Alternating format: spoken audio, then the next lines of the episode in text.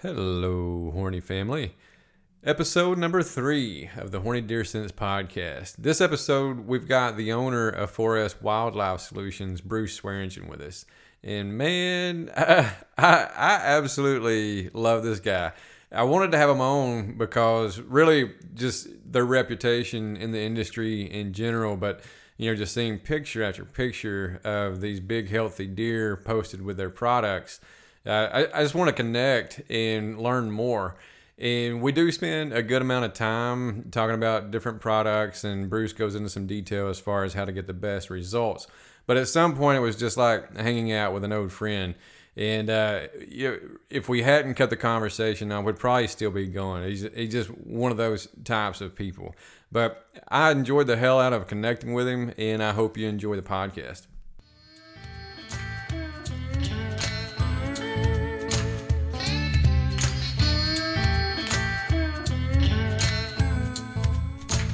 Welcome to the Horny Deer Sense podcast. I'm your host, founder of Horny Deer Sense, Scott Pratt. In this podcast, we connect with personalities across the outdoors, sharing hunting tips, reliving old hunting memories, and discussing life in general. Our goal as a podcast and as a company is to bring new hunters into this great lifestyle and to help keep the ones that we've got.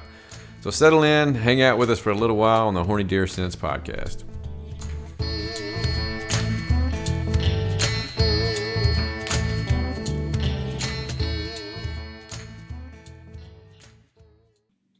All right, I think we're recording.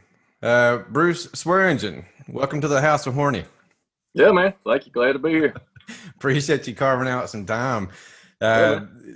Leading up to season, just in everything that you guys do at 4S Wildlife, uh, have you had a chance to breathe yet? We're starting to slow down a little bit. Um, believe it or not, deer season is actually our, or leading up to our slowest season because we're just doing – reorders with stores and you know all the initial pre-order stuff has went out and our 20% you know gross pellet season is over with and guys are doing the maintenance blend winter stabilizer and stuff. So it's um you know seed season's over which is mass chaos because all our seasons collide with pellet season still going and starting to ship to stores midsummer and um, seed season rolling. So we we're taking a breath now and catching up on things. We've not had a chance to or things that got neglected. So, have you had a chance to get in the woods yet? Yeah, I've been a few times. Yeah, it's been it's been nice. It's still having to rush to make that happen right now, but that'll that'll get a little better when the season goes on. So, for everybody that's listening, I know the the brand 4S Wildlife. It's it's very well known as far as the the quality products and everything that you guys put out. But as far as you, tell us about you. I know uh, just following your Instagram account, uh, you know, got to get a little insight into your family and stuff. Just uh, the area that you guys are in there in Georgia. Have you always been there? Just who's Bruce? Yeah, um, we're in Reynolds, Georgia, which is kind of right between Columbus and Macon, Georgia, central Georgia. Um, is that close to Thomaston? We're about 35 miles south of Thomaston. I'll be there in right about two weeks. We got an annual hunt that we go on down there. Oh yeah, no, you want to come by and check it out, man. Hey, I may do that. No joke. Especially, it seems like every time we're down there, it's either really, really hot or really, really cold. So if it's if it's really, really hot this time, we might uh swing down there one afternoon and check it out. Yeah, I mean, there's one of the biggest gun shops in the states right there in, in Butler, Georgia. Um, Bear Guns. I mean, they're you'd be coming right through Butler to come to us. Um, you can swing in there and check them out, and um, it's a pretty neat gun shop. But um, yeah, but yeah, I've, I've, been right here on this farm my whole life. Um, me and my wife, I have twin girls that are 19 years old, and um, been been on the farm, literally living here and, and, and, working here. You know, most all my life. Been on the farm all my life, and um, just love the area. You know, we have a lot of guys that come in from out of town, from Florida or, or, or north, that come here to hunt, and and the area we're in, people end up buying land or buying houses, and it's just a really, really neat area. Um, we're in a great area, of like for for sales and stuff, because you got so many out of town guys coming in here. It's just a big hub um, for for talking to these guys and educating them on what's going on in the area as far as the hunting tactics or whatever that is, and, and also providing all the products they need, you know, Well, and I'm glad you mentioned the the educational part of what you do because you know even in going back and prepping for this podcast, really digging into what it is you actually do. There's so much that I personally need to learn about when it comes to the nutrition and everything to be able to uh, really take your deer herd to the next level. Mm-hmm. And mm-hmm. looking at you guys I guess the most impressive part was just all the study and everything that goes into every product that you put out. Like it's not something that's done on a whim. You've got it out in the field. You're testing it. Uh, but backing up even further than that, the way that you guys got started, that, and I'm not going to go into it. I'm not going to read off of the website. I'd actually like to hear you talk about it because. Uh, when I was reading it, it just you know it caught me by surprise a little bit. But you just never know how somebody falls into a, a given situation. Yeah, I mean, we really, I hadn't honestly looked at what's on the website in quite a while. Um, just staying so wrapped up, it's kind of one of them weird deals that exist, and um, a lot of times. Uh, Scott Pulowski, he handles the media and stuff, and he'll he'll have things on the website. That's a suggestion that we had, you know, that might show up there that I might not have even read yet. But but basically the um, the start was we had a lot of cattle when I was growing up and had a uh, you know pretty pretty good foundation of real world nutrition um, with livestock and being an avid hunter forever. I really wanted to try to push our deer and grow bigger deer and got looking around at these products and it was just really sad to see that there was a lot of stuff that was a 25 cent product in a $20 bag and um, we kind of set out to change that and really didn't get into this to make a living. I just to start to, out. You're you're actually uh, coming up with feed plans for cattle and goats. That's what you guys were doing initially, right?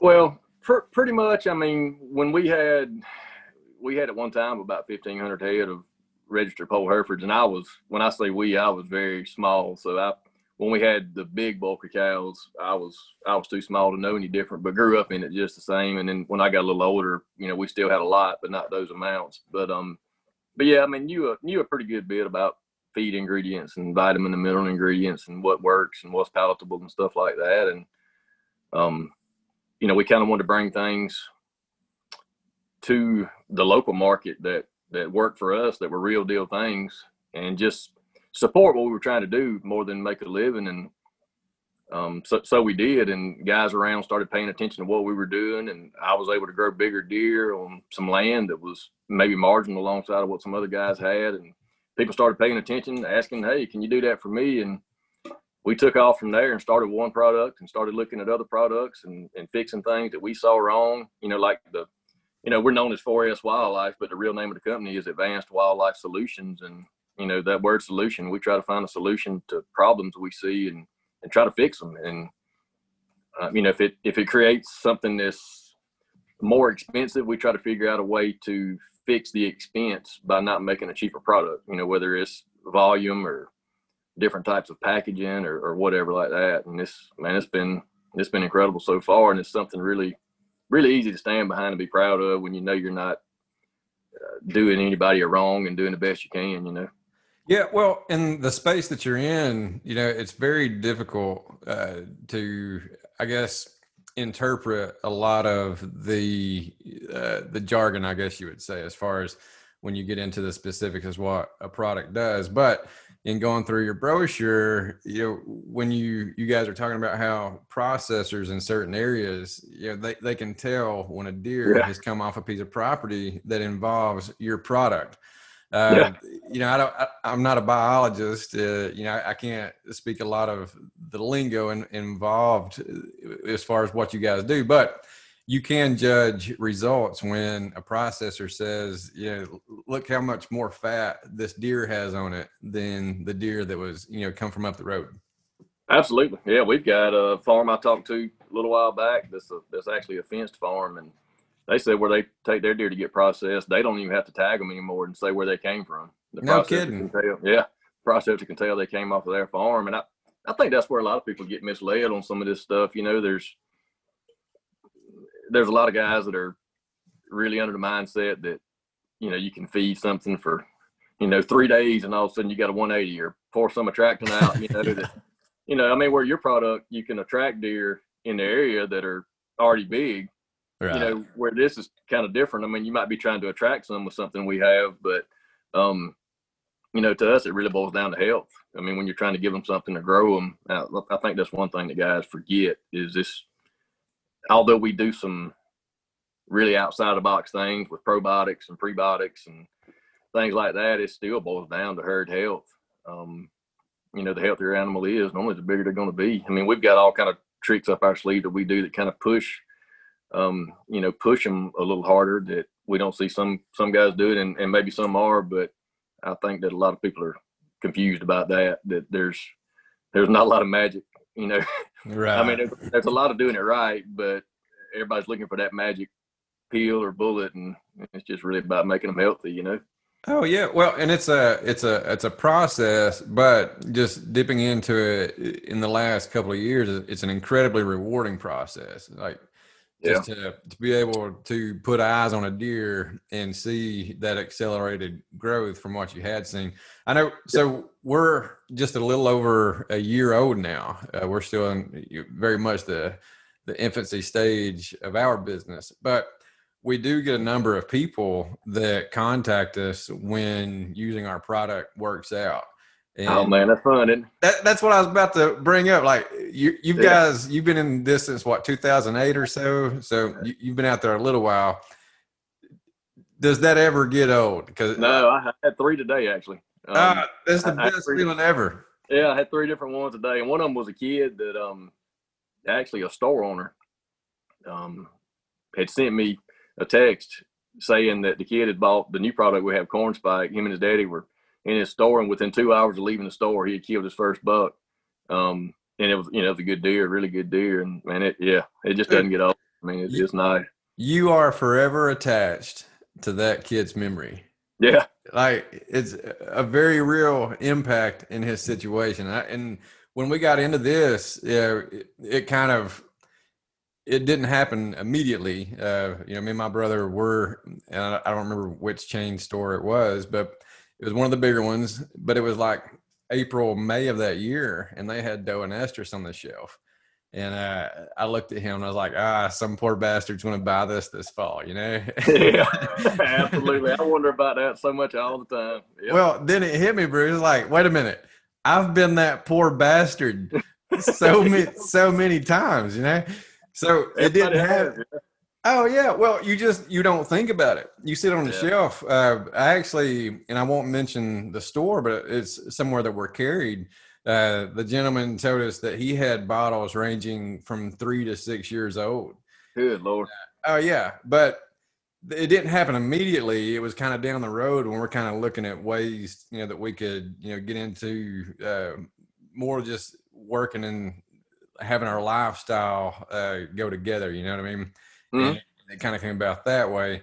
Uh, but when we were talking about it, the part of people actually having success and uh, like we had a, a, a family. Our first trade show was in Iowa this this past March, the weekend that that COVID really hit. So everybody was paranoid as hell, which we had hand sanitizer on the table.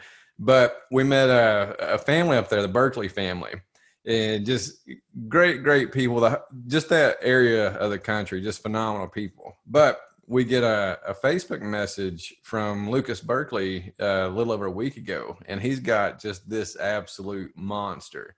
And he says, I never would have been able to get him had it not been for your product. Nice there, he had changed stand locations because of the wind, and so when he was walking to the other stand, he uh, had a, a wick dragging behind him with some doe and estrus. He said he didn't know if it was going to work. It was a little early in the season, but the the buck actually came out and was headed to a bean field and caught his trail that he had laid down and come and stood 19 yards in front. And and he's just an absolute beast of an animal, but that's it's awesome. Not, it's not the same feeling as taking that deer, but it's pretty damn good. But, oh yeah, man, I love living everybody else's stories. and it's great.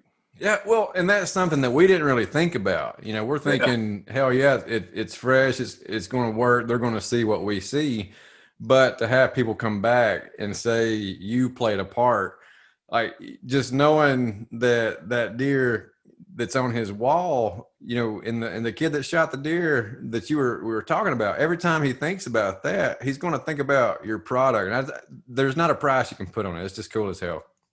Oh yeah, I mean it is. I, I love hearing all that stuff. I mean it's it's um it's definitely rewarding. I mean to live it that way and, and live through these guys that are doing it and knowing what you're doing and making a difference because it's definitely definitely nice to go to work and and, and feel good about it. Um, but it I know is. what you mean about each We we drive ourselves nuts with age. I mean, you know, aging of products. I right. mean, we're I'm horrible about it. I mean, I we there's dates written everywhere, and you know, on walls of warehouses and boxes, and keeping up with age and rotating out stock because I just we just don't we don't ever let anything get old. I mean, I'm just not going to do it. I, I, think that's the downfall of a lot of products. So it's that's you know, yep. You just nailed it, and mm-hmm. that going back to that, we have a little spot on our bottles. It's very simple. We don't do anything crazy, but it does have a bottle date.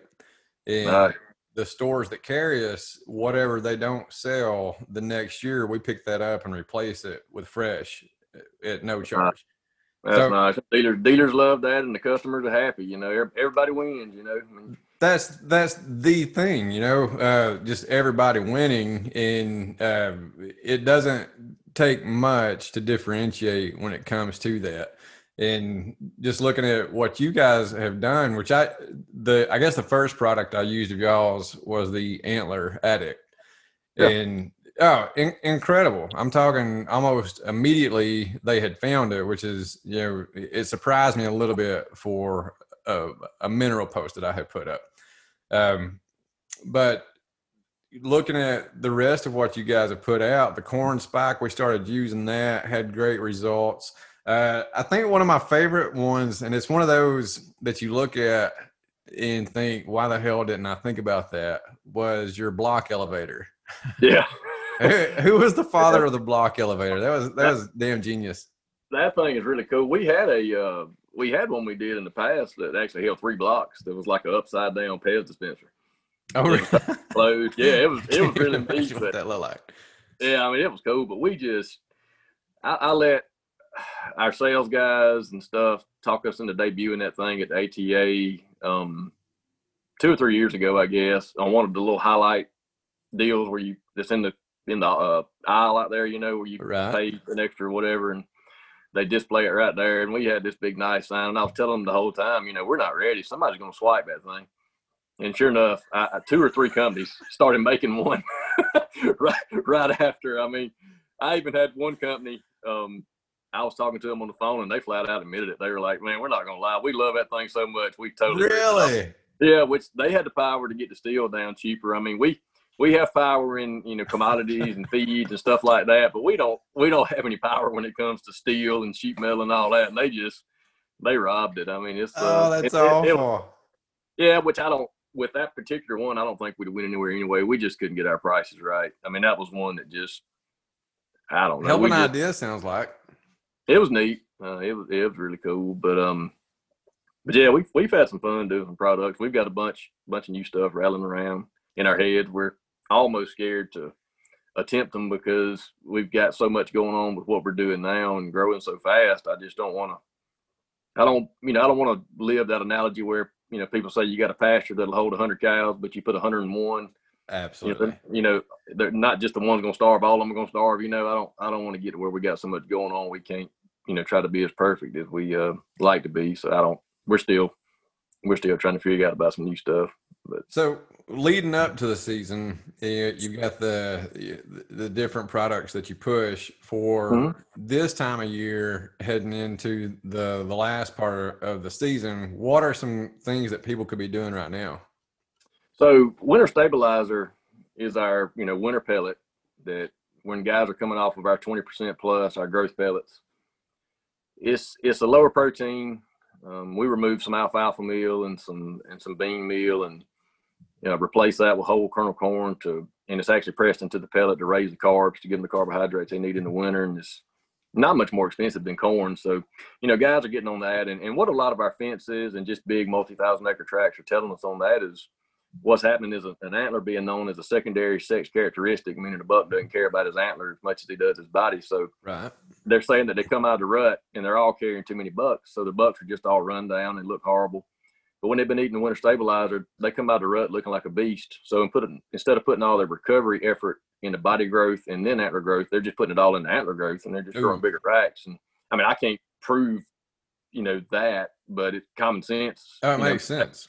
It makes a lot of common sense. So um, that, well, it's like it's like having a head start on absolutely exactly what it is. So there's that for this time of year, and then our, our Pro 20 um, feed block, which you know we have some guys that try to use it as a food source. I mean, it is a 20% block that has vitamins and minerals, but I like to use them as an attractant for something that lasts a little longer. Um, that's what we try to do with those and push them as. And we, we have guys that feed them, but you really need, you know, just need to be buying pellets when you're trying to feed them. But I mean, it's a great food source, but if you're trying to use that in summer, you're just going to spend way too much money. And then you have your 4S draw, of course, that's for this time of year for as Dude, an attractant that stuff pops up everywhere. Like, oh, and it's that that's a must have. We're getting more and more wildlife biologists that are that are using it for deer surveys because they're seeing more of their bucks and stuff, and you know, getting some daylight um, bucks that used to be nocturnal and stuff like that. Um, that's a that's a really been a good product. And then the um, the corn spike, of course, is new for this year. That's a that's an attractant that you just add to your corn for this year. Um, and that's really about it um, for the wintertime. So the 4S draw, and I see it pop up. You know, when you just you're just scrolling Instagram, you're you're just scrolling stories and whatnot. Like it pops up so often. Mm-hmm. What makes it so? Like without getting into to too much of it, what makes it so effective? Well, it's fresh for one.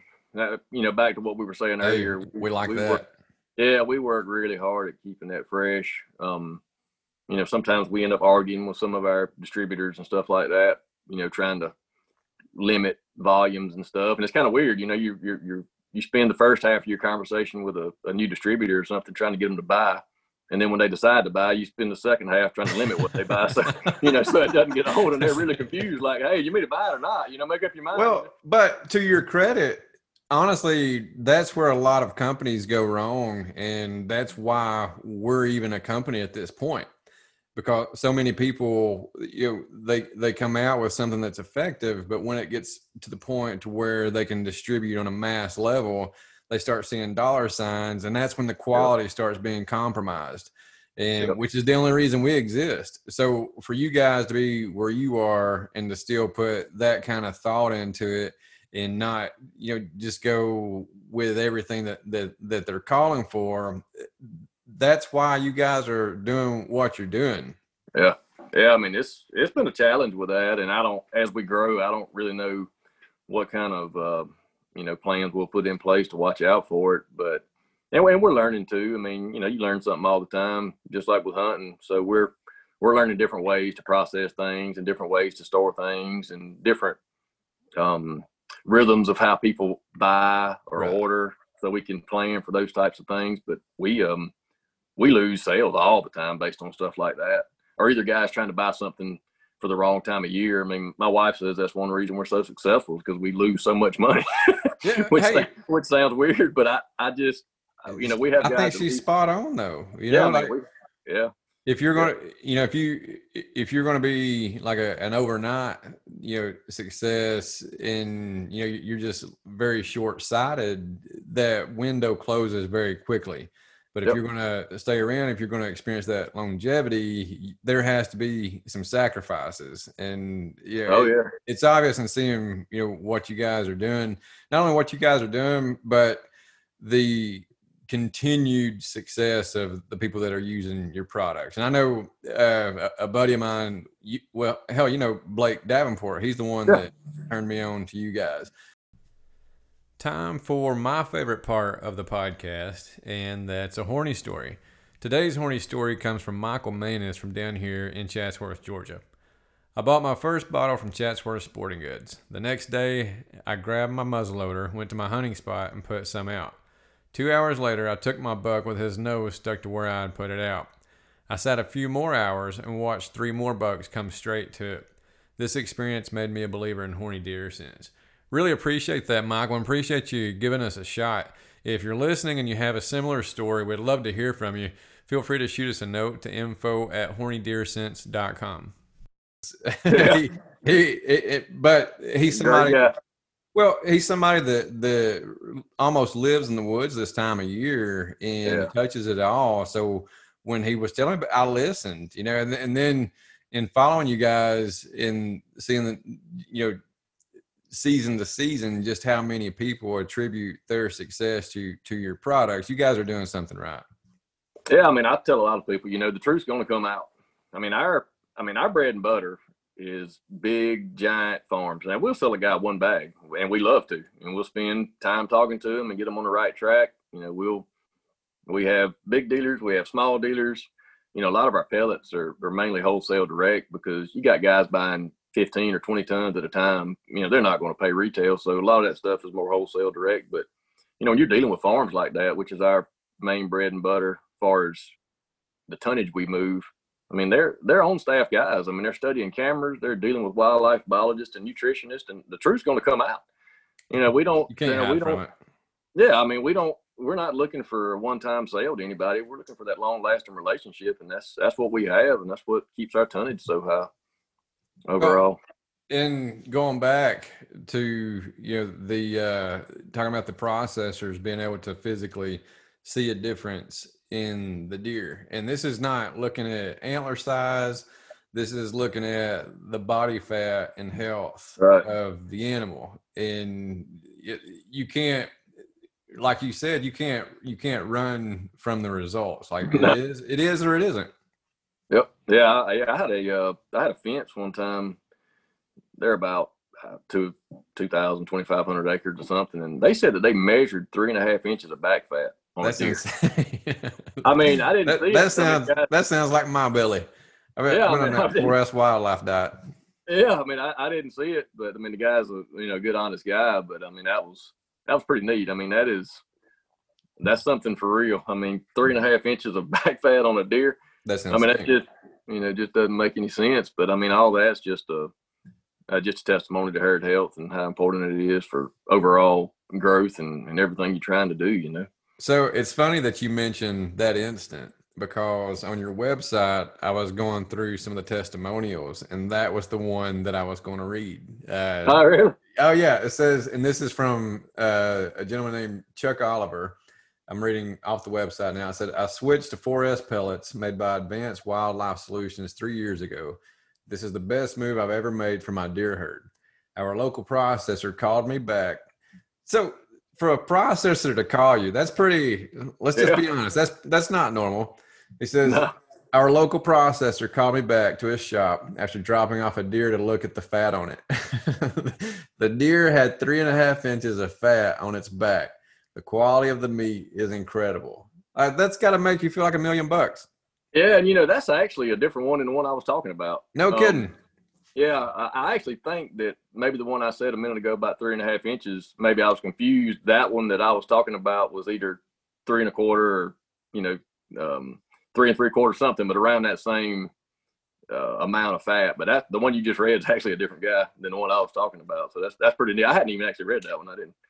I didn't. Um. I didn't know that was on there. oh yeah, Chuck Chuck Oliver. Cool. Chuck Oliver. You yeah. made Chuck Oliver a believer. Oh yeah, yeah. That's cool, man. That's neat. That, and I could literally just go into every product and you know expound on each one individually uh, but breaking away from you know the the 4S wildlife part of it let's go back let's uh let's, let's talk some some deer stories so when you when and where you're living it's uh it's damn near for georgia the whitetail mecca like I, I would say yeah. probably an hour radius of where you guys are, like that whole general area. Absolutely, yeah. We're Taylor County, Macon County, Dooly County. You know, um, some of these other counties, Peach and Crawford, are starting to emerge as big buck counties. But yeah, we're right in the we're right in the heart of a great area for big so, buck. Was it one of those situations where you have a dad that's ushering you into it? How did how did you come into the to the world of whitetail hunting? I, probably a lot of it's living here, you know, living on this farm and, and being around all this agriculture and just being a, a hunting village almost, you know, to, you probably um, get judged if you don't hunt, don't you? Oh yeah, I mean, yeah, people think you're weird. You know, what's wrong with that guy? You know, by the way, do you have any land? If you don't, you know. but, but uh, but yeah, I mean, uh, I had a close friend that was a friend of my my daddy's that you know took a lot of time with me. His name was Bob Cochran, and he he took up a lot of time with me hunting and showed me about hunting, and it was pretty neat. He actually uh took me hunting a lot, and it's pretty funny. I started killing some bigger deer than he had ever killed, and he hunted our farm, and he actually mounted my first big deer. Paid to have it mounted for That's me. That's awesome. Yeah, it was, it was really neat. Um, yeah, he was like, "Man, you don't understand. You know, I yeah, he was he was proud. You know, I, I took you, showed you, and now Absolutely. now you know now you're killing bigger bucks on this same property. You know, than uh, Kind of than I was. Uh, grasshopper becoming a teacher type situation. Yeah, it was cool, man. So how did that hunt go down? that I was actually um I was just walking the field. There was just this area and, and getting off late from farm or whatever. Didn't have a whole lot of time to hunt. So I was actually on a stalk then and buck running the doe, you know, pretty much the end of it. And I was so young that I knew it was a big deer, but I didn't realize how big until he came to help me. And he started freaking out. Then I got to looking and, you know, looking at some of his mounts back at his house and stuff like that. And that's when I, you know, really figured Chest, out what was chest going on. starts swelling up a little bit. Oh yeah, yeah, absolutely. Yeah. This episode of the Horny Deer Sense podcast is brought to you by AccuFire Technologies. Now, if you're not familiar with AccuFire, you definitely need to check these guys out. They're known for their Noctis V1 HD day and night infrared digital rifle scope. This scope is is absolutely ridiculous. Probably my favorite part of it is the display. It's not like a traditional scope. It it almost looks like a mini television screen. But even outside of the day night vision capabilities, with the mini SD card, you can record audio and sound directly onto the scope. So you can video your hunts that way. You can actually stream that to your phone as well. There's just too much to cover, but you can check these guys out at www.accufiretech.com. Well, and there's so many situations like that. It, I've had different people, you know, talk to me about as far as when to go and whatnot. It's just like you don't know what's going to happen any given time that you're out there. Absolutely. I got some stories for that, but go ahead. Oh, well, and I, want to hear those, but I've got I've got a deer on my wall right now, which has been a couple of years ago, um, probably 15 minutes here from the house. Uh, we had a it was deer in the rut. We'd had this really brutal cold streak, not hunted hard three days straight through all of it, and uh, was just absolutely beat, you know, and tired of freezing my ass off. Well, the fourth day, I had set my alarm, and I actually woke up before my alarm, but went downstairs and was just being lazy and didn't go out that morning. Well, you know how it is when you do that, you start seeing it get daylight, and you're sitting there, and you're like, God, what, what am I, Yeah. mi- what am I missing? You know. Yeah. So I load up and I get out there. I, it was probably close to eight thirty or so, and where I parked, yeah, on the back of my Jeep, uh, you know, have my clothes and everything that I'm going to change into. Well, I park and I'm getting everything squared away. It was cold as hell. I've got had you know put some uh like toe warmers in my boots and all, and I start hearing like some pitter patter in the woods, like to my left, you know, and I start listening. I'm like, I think something's getting run in there, you know. So I start walking over to the edge of the woods. There was one little gap that I could see in, and I'm trying to get to it, right? So I'm crossing this this old logging road. Right about the time I get to it to peer in, two does bust out of the woods, probably 60 yards in front of him. So immediately I go down to one knee and throw my rifle up. Right after them, two bucks come out. One's a smaller one and uh, one that I actually ended up shooting. But I whistled and he stops right in the middle of the road. The other one kept running, but luckily the good one, the good one Yeah. and I shot him. And I was out there for a total of maybe 10 minutes after spending three all day sits, freezing my ass off. Oh, yeah. there For less than 10 minutes and got a deer that I'm going to put on my wall. And it happened so quickly. I forgot about the toasty toes on my toes and almost got third degree burns before it was over with. Uh, not, man, not really, but it got hot as hell. Yeah, I mean it's I know what you mean by those those things like that. I've got a right here in our shop, I've got a giant shed that we found right behind the shop right here, you know, on the farm here near my house. And I mean a, a giant. And this was I mean, it's probably been ten years ago. And back then we didn't run as many cameras because now I've got an insane amount of cameras for all the testing we do because we're we're constantly testing products. I mean, even even things that we don't even know what we do with, but we're just just information. We're always learning and I'm trying things and so um, I keep that here because at that time, although like I said, we wasn't running a lot of cameras, we did have cameras going, and, and our field or our uh, our farm is a field farm. I mean, we've got just tons of big fields. Sucks for bow hunting, but you can see your deer. Right. But we never had a picture of that deer. Nobody ever killed him. We would have heard about it. None of the neighbors got him. We'd have heard about it. Nobody ever saw him in any of those fields in person. You know, not a picture. So I keep that shed here to show people, you know, when they come in and, you know, of course you talk to them, maybe you've been hunting, what you've been seeing. And, well, I don't have anything on camera right now. So I'm, I hadn't been going. And, and that's when I pulled that thing out. I'm like, we didn't have this on camera either. But he was there. No camera shots. Nobody put eyes on him, and you find his shed. Right. So, I mean, just, you know, Oh, I talk to that's brutal. people. Yeah. I talk to people about not being camera hunters, you know, and, um, it's a big deal. I mean, you just, just have to go, you know, like you were talking about. You just have to be there regardless of what the camera's showing up. I mean, I've I've got a guy that's got about hundred cameras. It's one of our customers, and he um he's convinced that he's got bucks ducking his cameras, and he can go put a backup camera up and play the wind, almost like going hunting for where he thinks a big buck he's trying to get a picture of is bedded or where one should be, and getting scent free and everything, and putting a, a backup camera behind the other camera and having the deer walk and duck the other camera. Really? And he's assuming he's been doing it because then he gets a picture of him if he does it that way. And I, I don't mean any particular bug, but I'm just saying he's done it in the past and and seen it happen, and he's convinced that, that that's what's going on. Interesting. Yeah, I mean, I've never, well, I have had one other guy say that, but I hadn't heard a lot of people talk about that. But it's it's definitely a thing. I mean, I, me and you both know as many people that's killed a deer that they've never seen. Um, Happens ever. a lot. Yeah, I mean, it's yeah, it's crazy. I mean, of course, you got plenty of them that have history with them, but, but yeah, definitely got to go. It's kind of the cameras. They're definitely. I- would definitely put them in the pro box. You know, definitely not a Oh yeah, Uh, but I I have known uh, a lot of people that maybe don't get as excited about a given hunt or a given sit if they don't have that picture of a target buck on their camera. And don't get me wrong, I love seeing those, and it gives you that extra motivation, you know, to to sit those long days and whatnot. But Yeah. like the the shed that you found, there are some deer that just don't show up on your camera. There's some deer like right now. This uh, the piece of property I primarily hunt uh, pretty pretty close to the house here. Every year about this time, it's almost like being dealt a hand of cards. You know, at the at the start of the season, yeah, Yeah. like I'm playing like three card draw. Like I, I'll get three bucks, you know, three decent bucks, and then you know it's like giving two cards back. I'll lose two of them, and then get two new bucks. yeah. But you just you just don't know.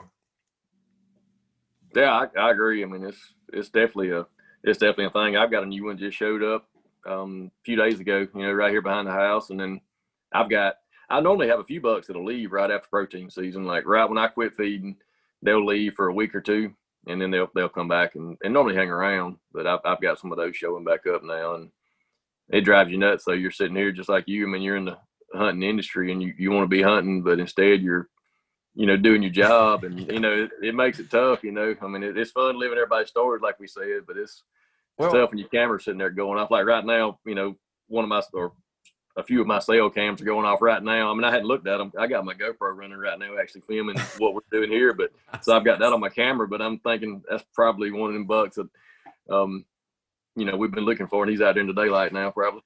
It does. It does cut into it a little bit. Like uh, I was thinking, yeah. So last year was our first year out, and uh, I got to hunt a lot more last year than I have this year. So it's almost, uh, you know, you you want to work in the outdoor industry, but it's kind of a, a blessing and a curse at the same time but Oh yeah, it it levels out at, at some point. But I'm looking forward that that Thomaston hunt.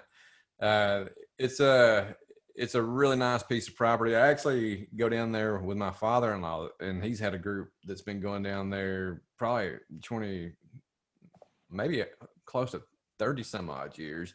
But it's it's managed really well, and uh, it's one of those. Not many people these days get to experience the camaraderie of being around a number of hunters. And yeah, it's an annual trip where a certain select group of guys go on every year, and it, it might as well be my Christmas. But we'll be, we'll be there in a couple of weeks. what uh is that? Did you say that's family land or? No, so it's funny. I don't. It's not a family that that I know so much as a family that my father-in-law was introduced to, if that makes sense.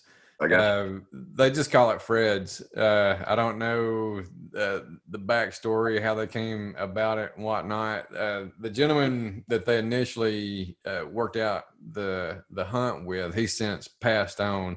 Uh, from everything they talk about, just a just a hell of a guy, uh, and it's been managed since then. But it's one of those situations where for three or four days, you know, you're you're in another world. You know, you're, you ain't really worried about anything. Everybody's staying in the same house. Uh, you know, every, everybody's eating together. Just that element. And I hear my dad talk about back in the day when they used to go like up to El, uh, Land Between the Lakes up in Kentucky, in Kentucky, and the different hunts. They used to bow hunt a lot, but they would take off like three weeks at a time and just go Alright. hunt. And that's Man, the that's world I want to live in. Oh yeah, man, that's awesome. And that that Thomaston area right there is really neat. You know, I I know you probably hadn't been in our neck of the woods much, but we're flatland and Thomaston is 30, 35 minutes away, and it starts to get real hilly, and you go from there out toward Woodbury, which we hunt out there some. I've got some customers out there and some friends, but um, it's real, almost mountainous in that area. I mean, it's not mountains, but it's it's real. It's There's real definitely different. some contour. Oh yeah. So when we leave here and go there, it's you know, if I go to Woodbury to go hunting, I'm an hour and ten minutes from the house, but I feel like, you know, I might as well be off in the mountains somewhere, you know. Start feeling those calves burning.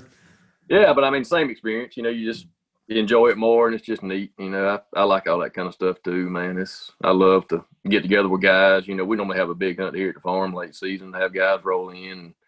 Um it's it's fun. Oh, there's nothing like it. And uh, it's one of those I wish everybody new coming into the sport could experience that. I just think it would be so good for the sport. I know a, a lot of people do, uh, you know, through uh, WMA draws and different things like that. But the stories that I hear passed down, that I don't know how, but I would like to bring that that back somehow. It, just, it seems Oh, like yeah. life goes so quickly anymore.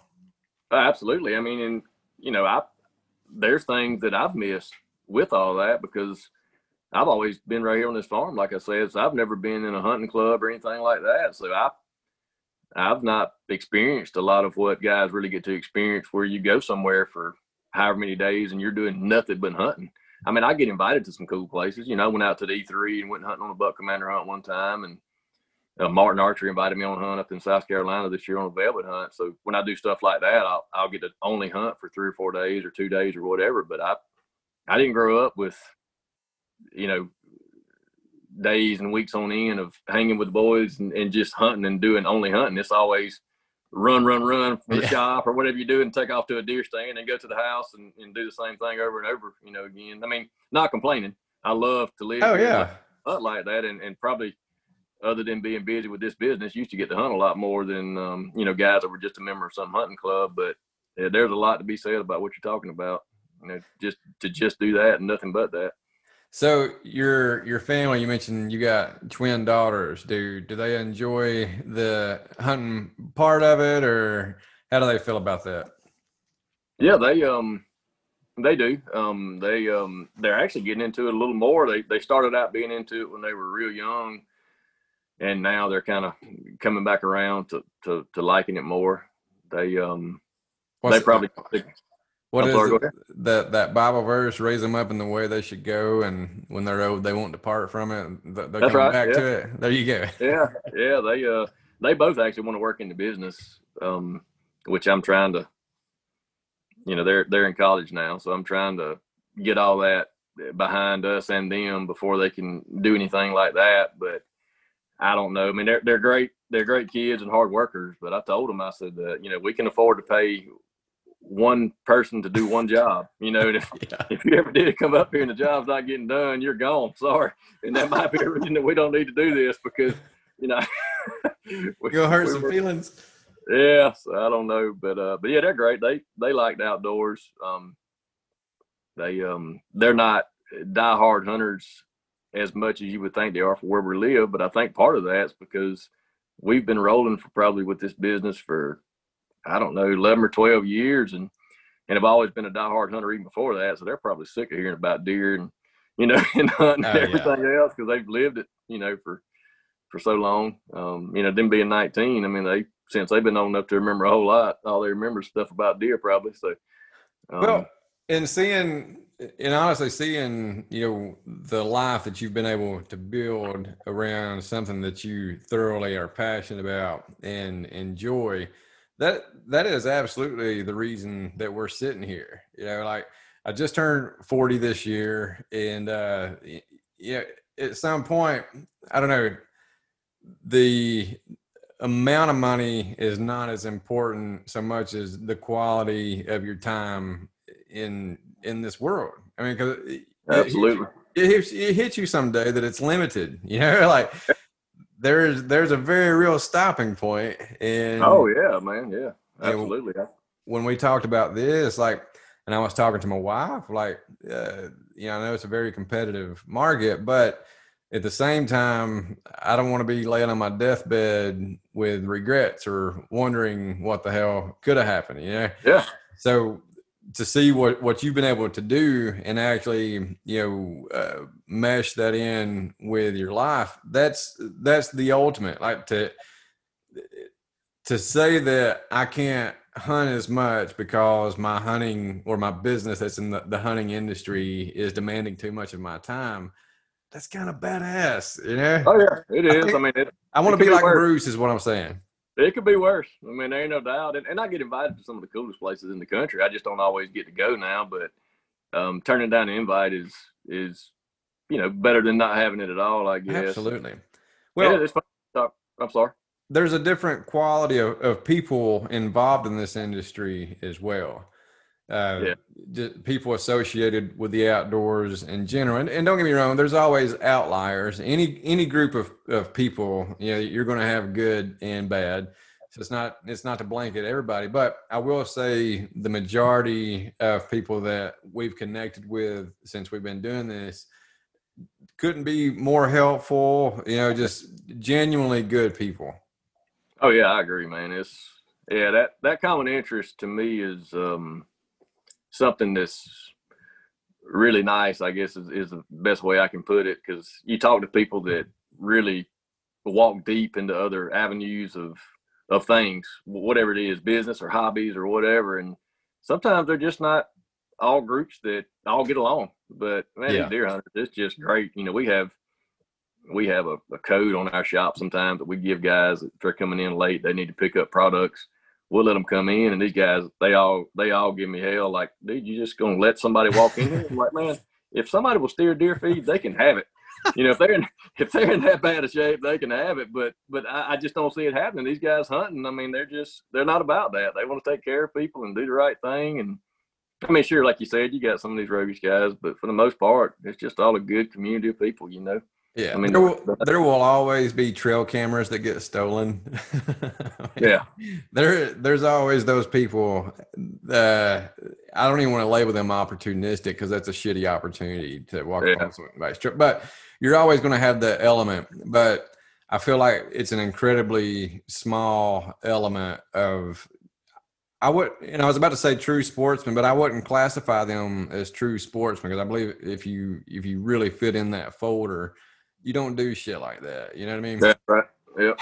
I agree. So there's always outliers, but as far as just genuinely good people to surround yourself with, uh, yeah, just I I have no complaints about anybody that we've touched so far. Yeah, man, I'm I'm glad for for what you're doing there. I'm glad you're getting into it and you're seeing. I mean, it sounds like you're seeing problems on some of the types of products and trying to fix those and concerned about the dates and stuff. And I, I think a lot of what drives you to do that is probably the same thing that drives us is you've been taken care of by people and you want to take care of them and do the right thing. And, right. you know, I, you know, you were, you were talking about running out of time and, you know, leaving this planet and not worrying about money as much and doing what you like. And, you know, I, I think people that do the right thing and work hard at it and treat people right are always going to make a living, you know, regardless of what you're doing, you know? Oh, yeah that's I just I love to think like that and love to meet people that, that also think like that. Yeah, well, and that really hits the the nail on the head. You know, just that th- there's a a very real mindset. You know, and I feel like we're all dealt a different hand from birth. I mean, everybody is born into a different situation. We have no choice but to play the hand that we're dealt and some people hit that hit that place really early in life. Some people you know hit it at 20 some people hit it at 30 some people hit it but at some point everything starts kind of taking shape. I remember when i right. turned 35 you know like obviously 20's gone and there's the yeah reality sets in like holy shit i'm on i'm on this yeah i'm on this uh i'm on this sled that has no brakes like i'm i'm going at this point yeah but at the same point it hits you like the world starts making more sense to you when your values and stuff start aligning with it and I really felt like right around the age of 35, you know, even given the option to go back to 2025, I wouldn't take it. You know, just the life experience that you have by the time you're that age. Yeah, I agree. I mean, it's, I just had a discussion with this with the, one of the guys that does our shirts and hats and stuff. He, you know, he's a customer of ours and he was here this week. I guess it was yesterday, it had to be, but you know, we were talking about how weird it feels. I'm 45 now, and how weird it feels when you tell somebody something that happened 25 years ago. Because I don't think about myself being 45, you know. And you're like, wait a minute, how do I remember something that happened 25 years ago? You know, it's a little surreal, right? Yeah, and then, then you start to think about there ain't but so many, you know, 25 years is. oh yeah, you're going to be here still to be 80 or whatever, you know. And it's they click off that fast. It, it'll make you think about what you're doing and and I guess I'm a little bit hypocritical because I work so much, but it's you got to sit back and think about it and enjoy life because you ain't here long. Oh, you're not, and uh, it, it's funny when you start like even when you, when you start talking about dates like the year 1990, it feels like it was a few years ago.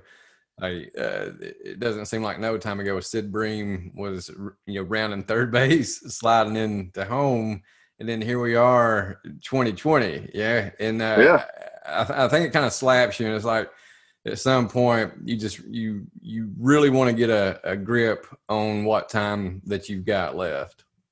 Yeah, I agree. It's um that's something we've been working toward. I mean, that's we're staying so wrapped up. We're trying to figure out ways to make things easier, you know, to to be able to enjoy things more. I mean, I enjoy my job. Don't don't get me wrong, but oh hell yeah, we, you know, we're we'd like to get it to where it's even more enjoyable and and, and try to simplify life more and more. I mean, glad for the business we have and the and being busy, but we're trying to figure out ways to help produce more time for other activities, hunting, whatever. Yeah, you got to have the balance. Yep. So, yep.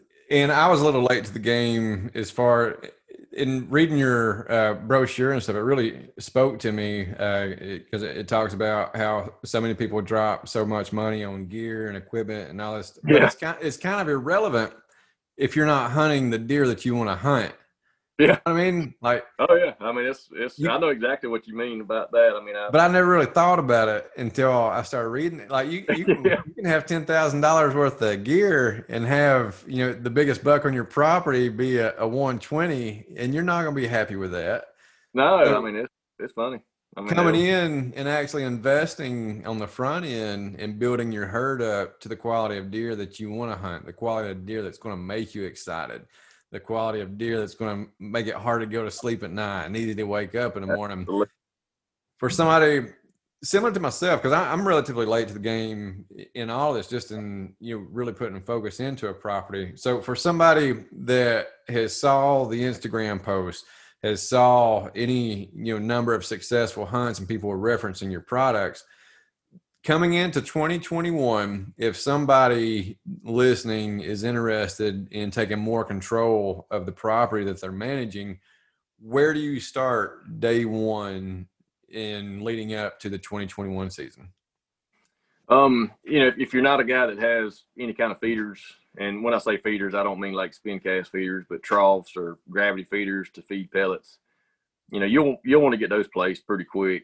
I know people don't want to put those in the woods during the season unless they have some spots that they just don't hunt because most of those feeders they're going to look at them like they're a UFO for a little while. I mean, it's just foreign. You know, if you're introducing a, a new type of feed to them, that's that's strange to them too for a minute. But you know, getting those things started and have them used to them by January, mid January, um, so you can start feeding you know high nutrition, a twenty percent pellet from January till about September. You know, um, basically antler drop to hardhorn. So getting those troughs in place in January or, or, in place where they're used to them by January and getting your mineral sites out. Um, you know, maybe you have old sites you're refreshing or creating new sites, but getting that done. So that's being pumped into them and and these summer plots. I mean, you know, getting summer plots going. If you're if you're a guy that has time to do that, or food plots in place, or equipment to do it, it's just such a such an important piece to that puzzle. Um, you know, we get such a late frost here. You can plant these summer crops and and, and have dedicated plots. And I, I try to actually a, a GON podcast I was telling you about I did. I was I was talking about that having dedicated summer plots and dedicated fall plots because you know one thing we see happening is you've got these beautiful soybeans or iron and clay peas or sun hemp, anemone, whatever you have for your summer crops, and they're all beautiful because we get such a late frost and such a late cold. You, you got to go in there and kill them to plant your fall stuff. So you, yeah. you are clearing the plate there for two or three weeks while that stuff's coming. So you're talking up. about two separate parcels of the property dedicated to two different times of the year, essentially. Right, like like having your summer plots dedicated to summer plots only. Gotcha. And basically have your your lock ons or whatever stands you're hunting on those plots, and then when the frost kills them, move on to your fall crops that are already in place, they're already planted.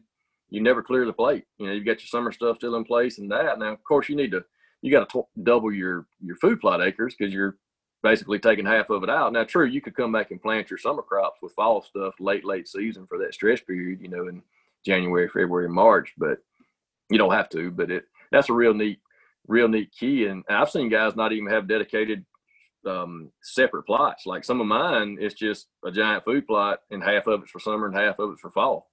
And you know, there might be a lock on on both of them. And once your fall stuff dries up, you just you know move to your fall stuff. Gotcha. That's a real neat thing because as long as you don't get you know booger them up a lot in there, you've always got a place there that they consider a food source, and that's always been a been a neat thing to try to get people to do, and it works great. But uh, those are the main things for the you know going into that season. That's um, not. I mean, it's incredibly helpful, but I don't think anybody listening uh, would view that as incredibly daunting. Like it doesn't sound like you're doing anything crazy to set yourself no. up for success. No, I mean you just need to work. Plot.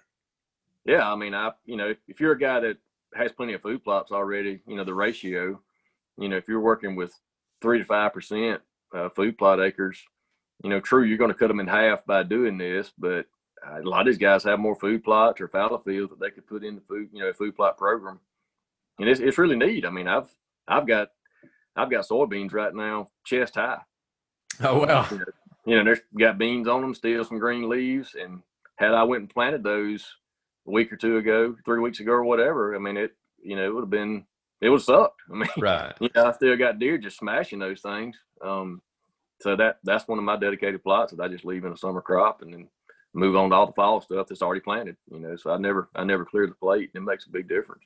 Gotcha. No, that's incredibly helpful. And we're we've gone.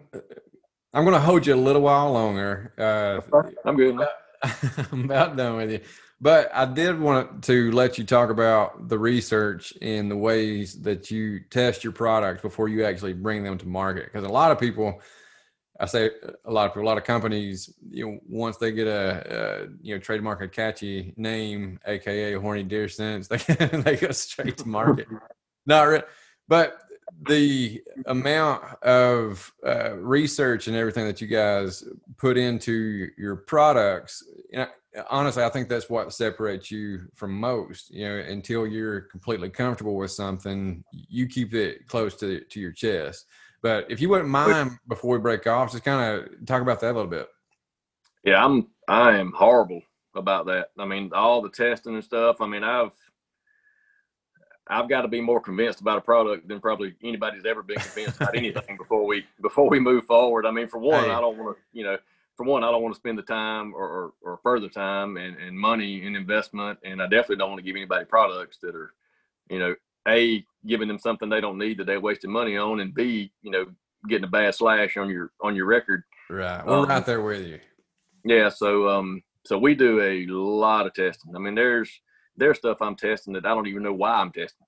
Just learning, you know, learning about something. You know, what about this? What about that? Um, I mean, it's it's uh it's crazy what I do there. So you know, I start out here on our farm with a small um, you know small camera survey and then then we'll move on to local customers and all that have big giant tracks you know some fence farms some free range farms and then then we start getting up with partners and friends all over the country and sending out stuff and doing tests that way and and i test for all seasons.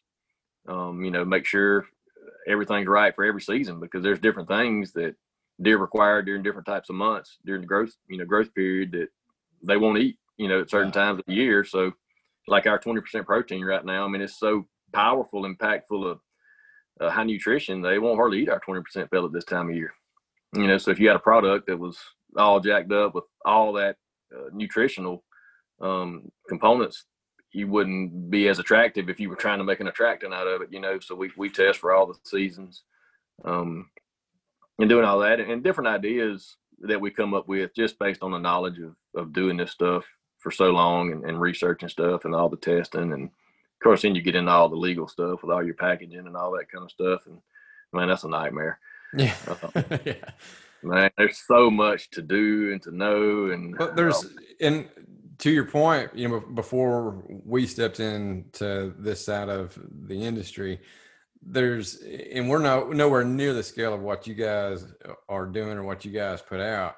But when you talk about so many little things, like there's so much behind the scenes that people just aren't privy to. You know, they, they see the bag and they see the product, but as far as from point A to point B, it's it, it it's a bit of an ass whip. Let's be honest.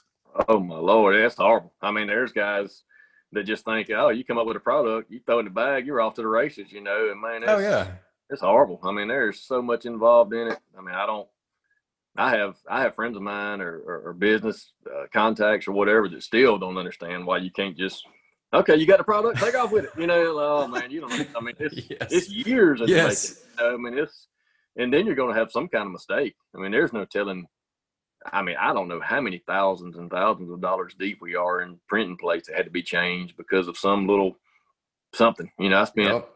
I spent right at 20 grand one year on plates because certain states needed an address that was on the bag in a different place. Oh, you know, like, yeah, I mean, it's like, come on, man. I didn't, you know, I didn't think to research that. You know, I'm busy researching products, not stuff that I don't think matters. You know, right? It's, it's tough, man. It's you. You remember those? Uh, we've we've had a couple of those. like yeah. You just because and the old adage about assuming, you know, and uh, it's it's tough though because there's so many little things like that that it's not like you're dodging that duty so much as you just you're not aware. It doesn't seem like something that you'd have to pay attention to. Um, yep, absolutely. I'll say from everything that we've used, we've been just in, incredibly pleased with uh, everything that we've touched. And when you agreed to come on to the podcast, I was really excited about it. Uh, you know, you seem like a great guy. Don't get me wrong, but just seeing the reputation that your products have and seeing just the number of people that connect their success to what you're doing uh, you know that, that's something that uh, really excited me to be able to talk about because getting to experience that side of it getting to be part of people's success you really can't put a dollar value on that. You know, I just think it's really, really cool. I know what you mean. Uh, uh, we get approached from people all the time about stuff like that. You know, man, you must, you know, love what you do, and man, it's so nice. And I'm like, man, you have no idea. You know, working in something like this, I mean, it's it's a lot of fun. I mean, even the hard days, you just have to think, and, and I'm sure you have them and we'll have them. You just got to think it could be a lot worse. You know, oh, even when you're doing yeah. something that you do not want to do inside a business that you love, you know, it could be so much worse, and it'll it'll put that smile right back on your face. You know. Well, hey, I'm going to be uh, reaching out any, any when those times come and let you talk me off cliff. So uh, just be ready yeah. for that phone call. do it, man. Do it. I've had to do it several times, believe it or not. So uh, I, have I've lived it all through this thing so far, and I'm sure we got some smooth and rocky roads yet to come. So uh, we'll uh, I'll hold your hand if you'll hold mine. That's a pretty good note to end on, Bruce. yeah, time, brother. Uh, if there's ever anything we can do, you know, all you got to do is ask, man. I appreciate it, brother, and good luck with everything. And thank you so much for having us on. And anything we can do for you, just let us know. Absolutely. Well, good luck this season. We'll catch up soon. Hi, buddy. Thank you. Yes, sir. Thanks so much for listening. I know you had to have enjoyed getting to know Bruce Swearingen a little bit. If you want to check out some of their products, you can find them at www.4swildlife.com. And that's the number four, the letter S, wildlife.com.